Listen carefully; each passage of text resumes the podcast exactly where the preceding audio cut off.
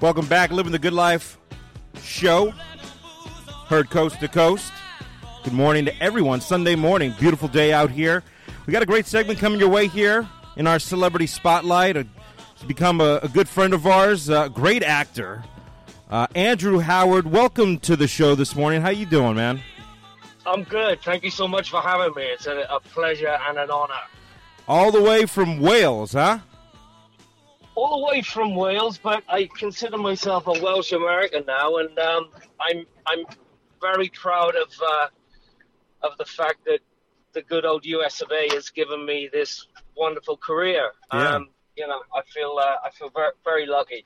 I mean, with the tumultuous times that's going on in this in this country at the moment, I'm um, I'm I'm still very proud to be here. And uh, hey, be quiet. I'm sorry. I've got a, I've got my dog with me, and he's, he's crying because he wants to get out and play. I love it. Yeah, no, it's it's all good. I'm in Palm Springs at the moment. Okay. Um, the weather's gorgeous. Um, I'm going to be playing some golf later, which uh, is always a good thing. And uh, yeah, I'm just prepping for uh, for a job that I'm about to start in uh, in two weeks' time, and I'm not allowed to tell anyone about it. I've signed so many NDAs up the Wawa. Ooh, um, must be a big yeah. project then. Okay. it's it's a it's a fun one, yeah. It's, Okay. It's very good. It's very good. I'm uh, yeah, I'm excited about it. Well, let's let, let's kind of rewind a little bit there because um, we met at our event uh, not too long ago. But you know, I was always uh, enamored with your career and what you've done on camera. Um, you know, and it seems as though I mean we've we've talked to so many actors over the years uh, doing this network, and um, everyone's got great stories. Um, and, and it's interesting how an actor, you know, affects the person watching them on the screen because you know there's many times where I've seen you in character and I'm like god this guy I hate this guy and you do such a good act I mean you're so good at what you do your craft is so amazing like I was just watching you know I finished Mayor of Kingstown not too long ago and your character's just I mean it's hardcore and He's an despicable human being. Yeah. yeah. I mean, look at.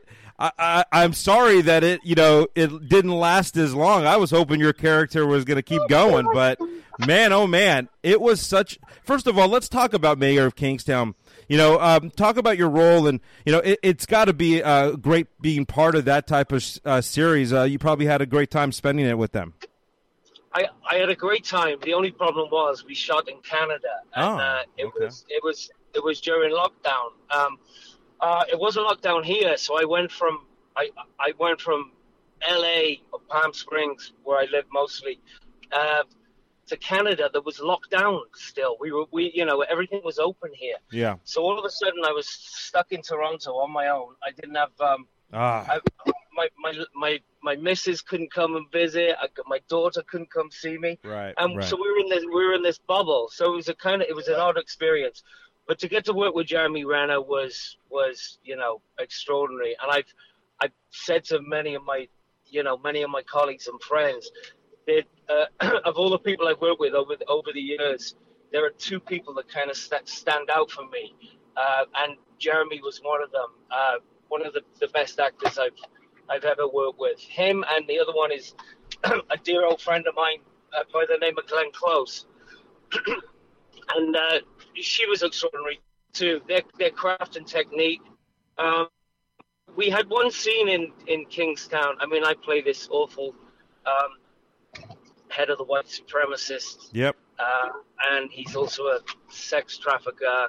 He's a despicable, despicable human being. But like they say, the devil has all the good tunes. So it was a lot of fun to, to play him and bring him to life, and to grow a big. But how do you how do you prepare for myself. how do you prepare for that kind of role? I mean, we're lucky because you know we we get to go to a dark place Yeah. you know, for fun, for fun.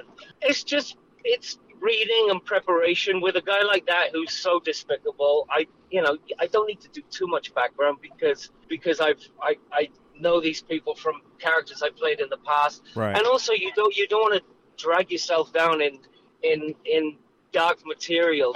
You know, in, in, in life. So I, I I did a fair amount of research, but it's all it's all about making sure that on the day you know your stuff and you have you found a voice, you found a look, you found a way of walking and talking, just all that good stuff, and uh, and and then you bring them to life, and then when you get on set, you start jiving with whoever you're working with, and uh, and Yeah. hopefully, um, hopefully a, a, a rounded character comes together, you know. Sure. My uh, well, we had one scene.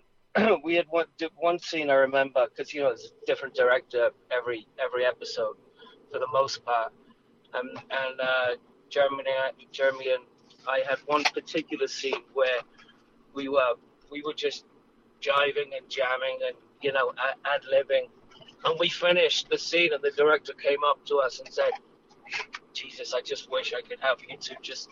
chained to a lamppost for three hours and just film it.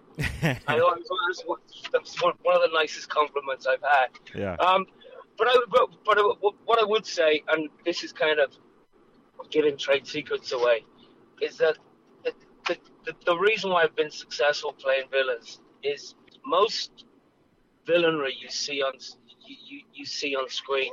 You can see actors trying to be bad. It's like someone who someone who can't fight.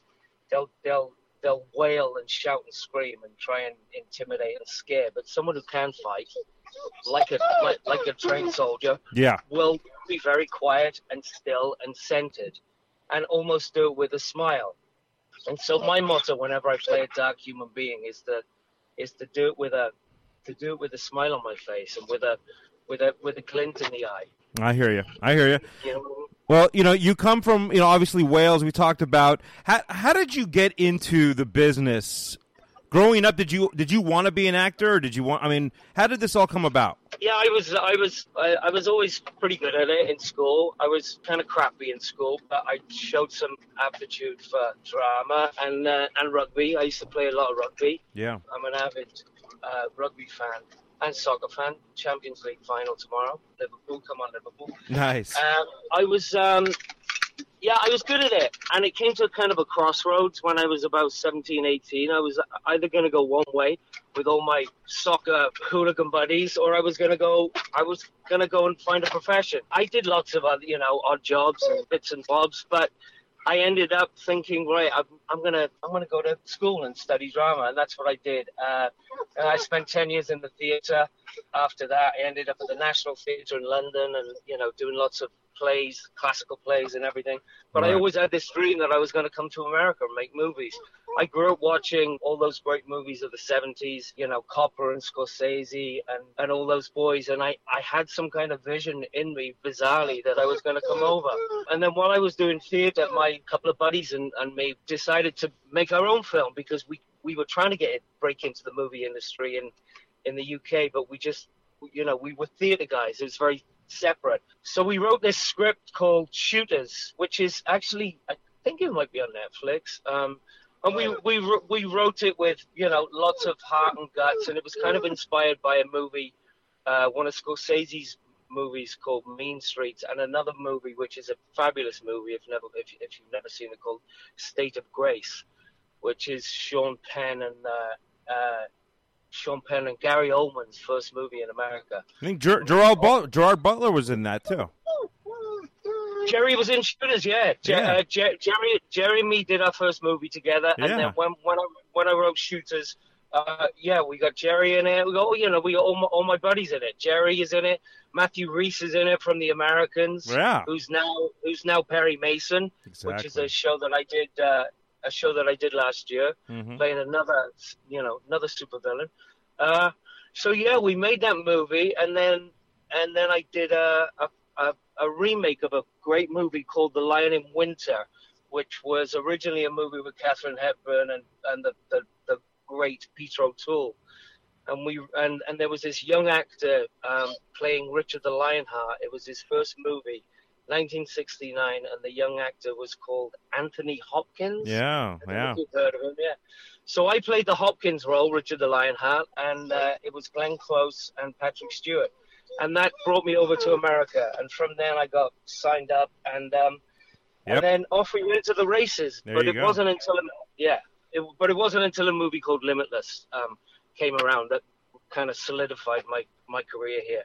And since then, I've been um, you know, my niche has been playing I, villains. but I absolutely loved I loved Limitless. Such a great movie and what a great cast. Uh, I, I remember that's De Niro. It's I mean that's just everyone. Cooper. I remember that. Yeah, that was a great movie. Coops was great. Cooper's a brilliant, brilliant human being.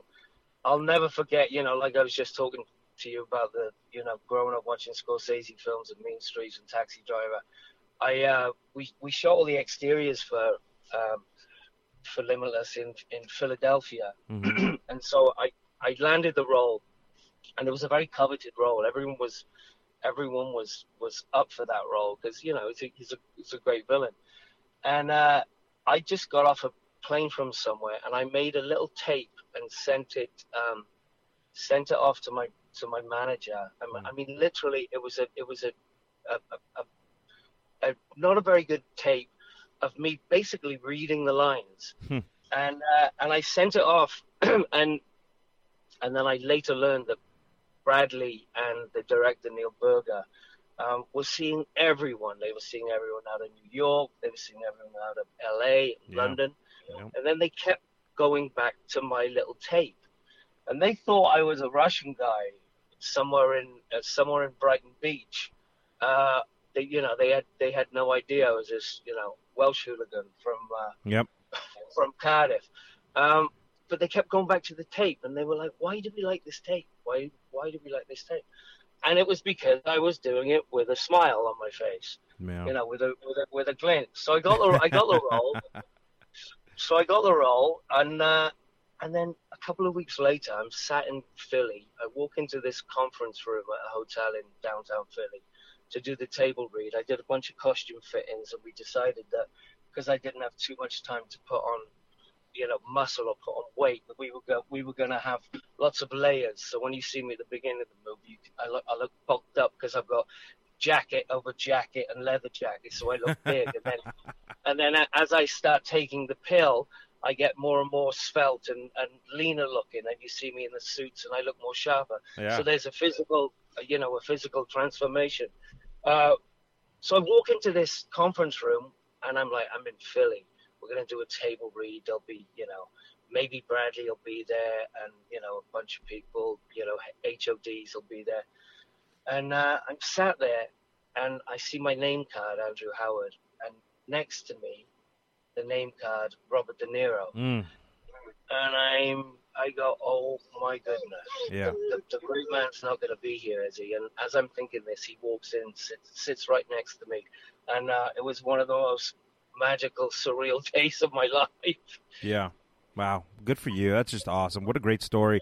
You know, uh, reminding everyone here listening live to Living the Good Life show, hanging out with uh, the great actor Andrew Howard. We got to go to break, but I, I do want to mention you mentioned Martin Scorsese and villains. Well, it was sad to hear this week that Ray Liotta had passed away at such a young age of 67. And talk about uh, someone who knows how to play a villain, you know? One of the greats. I just we were just talking about it. Me and me and my buddy Tony Curran, who you know from uh, Yep. Gladiator Yep. and um, The Flash. You should have a, have you had him on, Tony? No, we haven't. We got to get him on.